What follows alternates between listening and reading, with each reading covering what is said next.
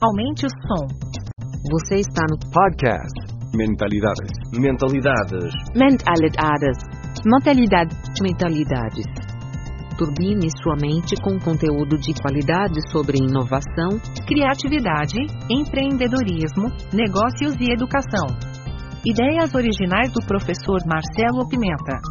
Acesse o blog mentalidade.com.br para mais textos, vídeos e outros episódios. Olá, ouvintes do podcast Mentalidades. Chegamos ao episódio 213, já no final de 2021, e a gente vai aprender neste episódio o que a Expo 2020, que está acontecendo em Dubai, nos traz como inspiração para inovarmos sempre. E quem vai nos ensinar é Manuel Carlos Júnior, o autor do livro Experiencialize, como criar marketing de experiência. Ele que já levou vários grupos à Expo 2020 e vai ainda outras vezes até março. E se tudo se confirmar, eu mesmo estarei no final de janeiro conferindo em loco todas essas inovações direto de Dubai. Mas você ainda vai ficar sabendo outros detalhes. Até lá, fique com o Manuel Carlos Júnior, pois ele é um mestre no marketing de experiência. O cara que tem levado mais brasileiros a Dubai desde a abertura da Expo 2020, a maior feira do mundo, e ele aceitou o nosso convite para falar um pouquinho sobre quais são as inovações desse evento global que está acontecendo em Dubai. Conta aí para nós, Manuel. Boa noite. Sua programação com relação à feira de Dubai. Quantas vezes você já foi? Quantas você vai ainda planejadas até o final desse mega evento? Seja bem-vindo, meu amigo. Muito obrigado, Menta. Obrigado pelo convite. É sempre um prazer estar aqui contigo.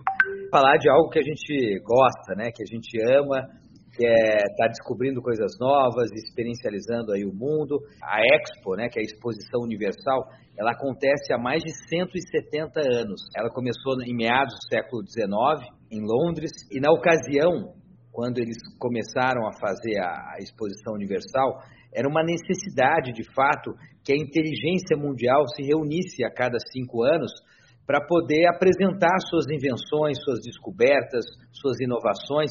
Por quê? Porque na ocasião os meios de comunicação ainda eram muito frágeis, né? A gente não tinha essa facilidade de se comunicar. Tal. Hoje a gente está se comunicando né, online de maneira integral a todo momento, né? Mas na ocasião não tinha. Então eles se reuniam a cada cinco anos para poder cada um apresentar, cada país, cada inventor, tal, apresentar suas novidades. De tal forma que foi numa expo que foi apresentada a primeira vez a lâmpada, que foi apresentada a primeira vez o telefone. Graham Bell apresentou o telefone como invenção numa expo que aconteceu nos Estados Unidos. E assim por diante. Em Paris, por exemplo, quando Paris sediou o evento pela primeira vez, eles construíram uma série de pavilhões e o monumento principal para celebrar a Expo foi a Torre Eiffel, que inicialmente era um monumento que ia ser feito só para a Expo, né, de maneira temporária, e que o sucesso foi tão grande que permanece até hoje como talvez o principal símbolo da França e talvez um dos maiores símbolos da Europa. Então, assim, a Expo ela foi um, um, evento que reuniu a elite da inovação mundial. E ao longo do tempo, com a evolução dos meios de comunicação, ela acabou é, ganhando outros áreas, ela acabou se ressignificando e acabou evoluindo para o que ela é hoje. E hoje a Expo ela não apresenta uma nova invenção, né? não tem lá um inventor ou um, um inovador apresentando pela primeira vez para o público uma invenção. Não.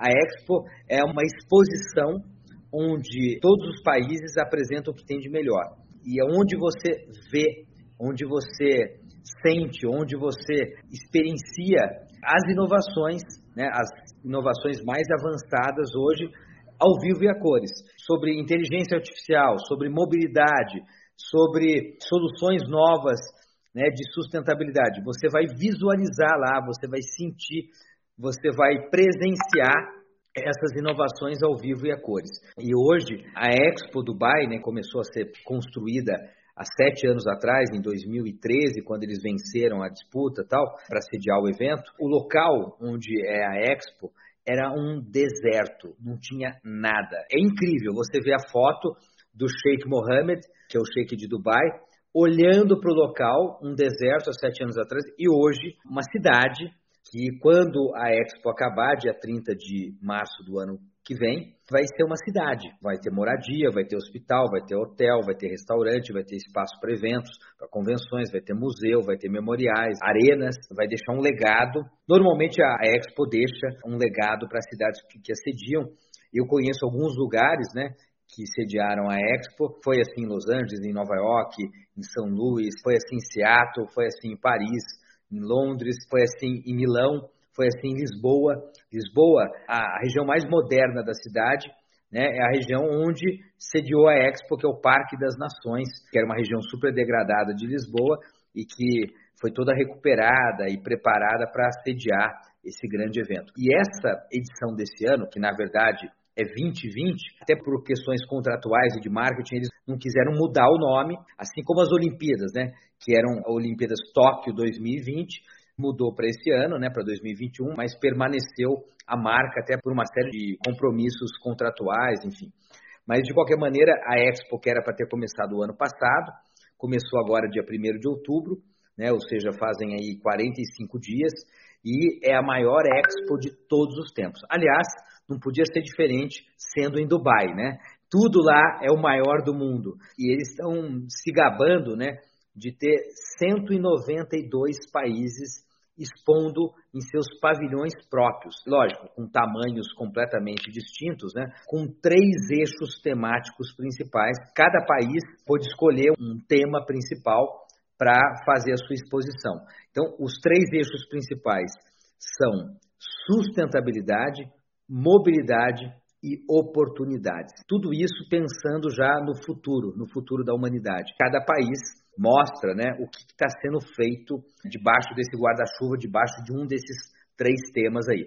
Mas além dos pavilhões dos países, existem esses três pavilhões temáticos. Então é muito legal porque assim é uma, uma verdadeira aula sobre o futuro. Eu até brinco que quando a gente passa por aquele portal, está entrando no futuro né? porque a gente visualiza e a gente presencia, a gente vivencia uma série de soluções que em breve ganharão cidades, os países, aí os povos do mundo, né? Então, em termos de segurança, em termos de comunicação, de mobilidade, enfim, e de sustentabilidade, é realmente muito, muito, muito bacana e para todo mundo que ama inovação, ama criatividade, é algo apaixonante mas já estive lá por cinco dias diferentes, três viagens diferentes que eu fiz para Dubai nesses 45 dias. Devo ir até o final de março, pelo menos mais uns seis ou sete dias. E o mais interessante, nesses cinco dias eu visitei no máximo,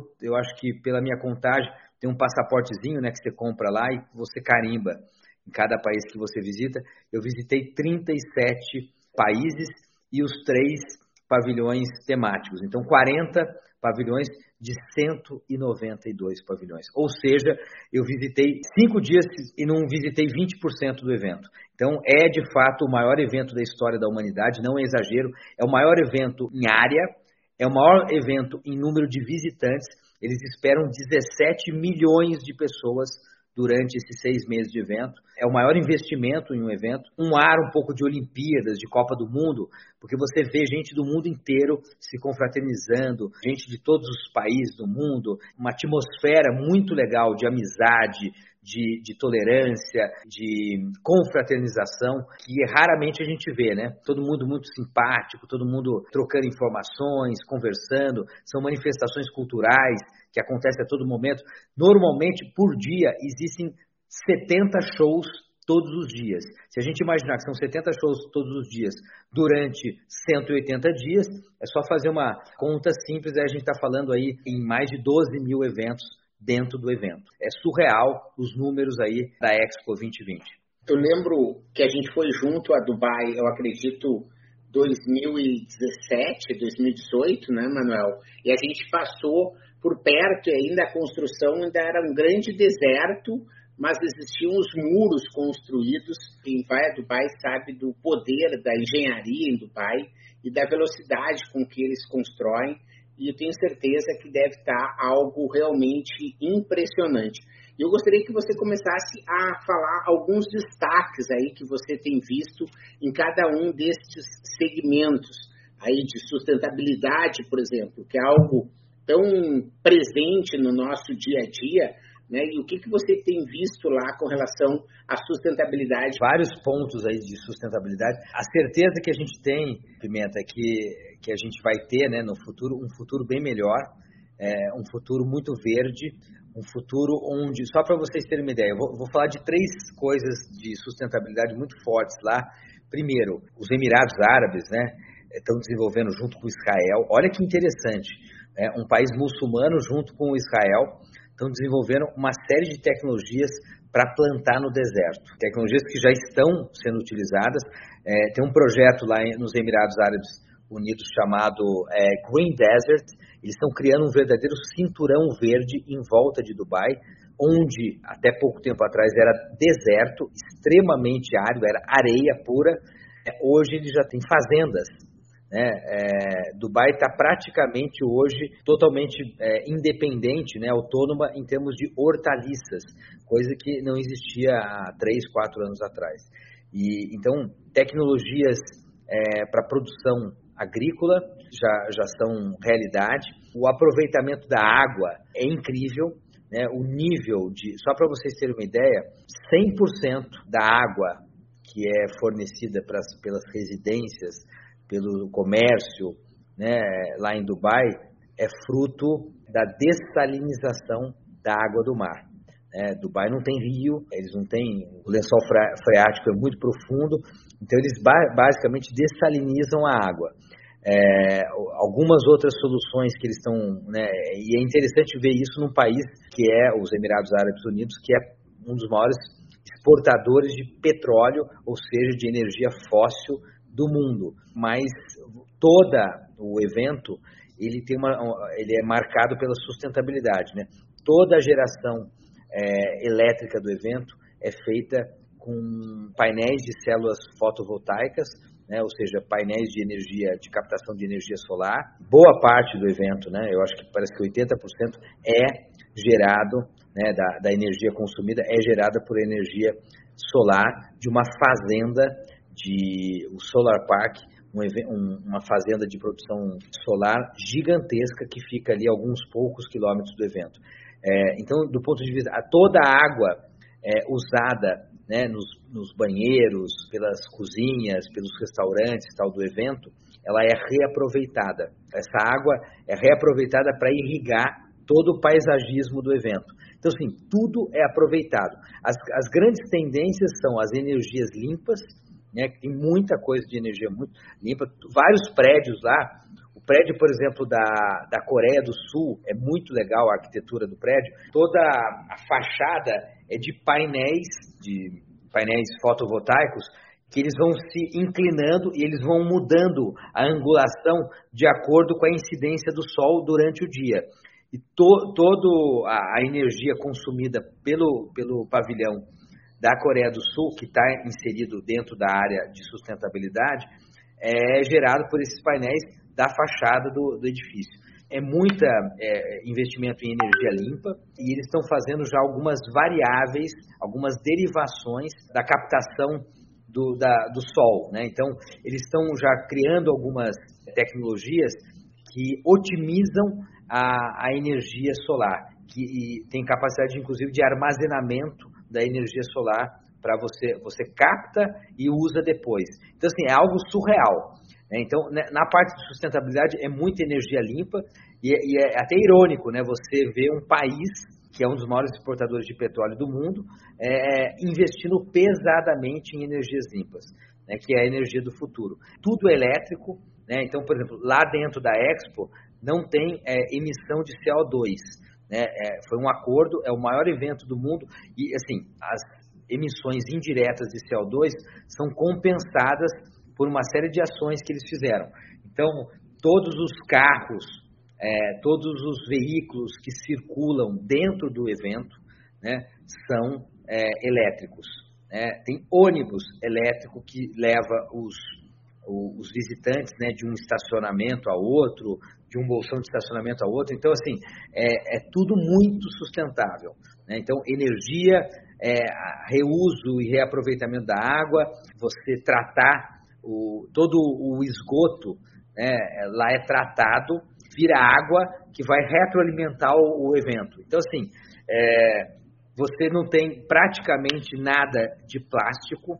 É, plástico é algo que também vai acabar com o tempo.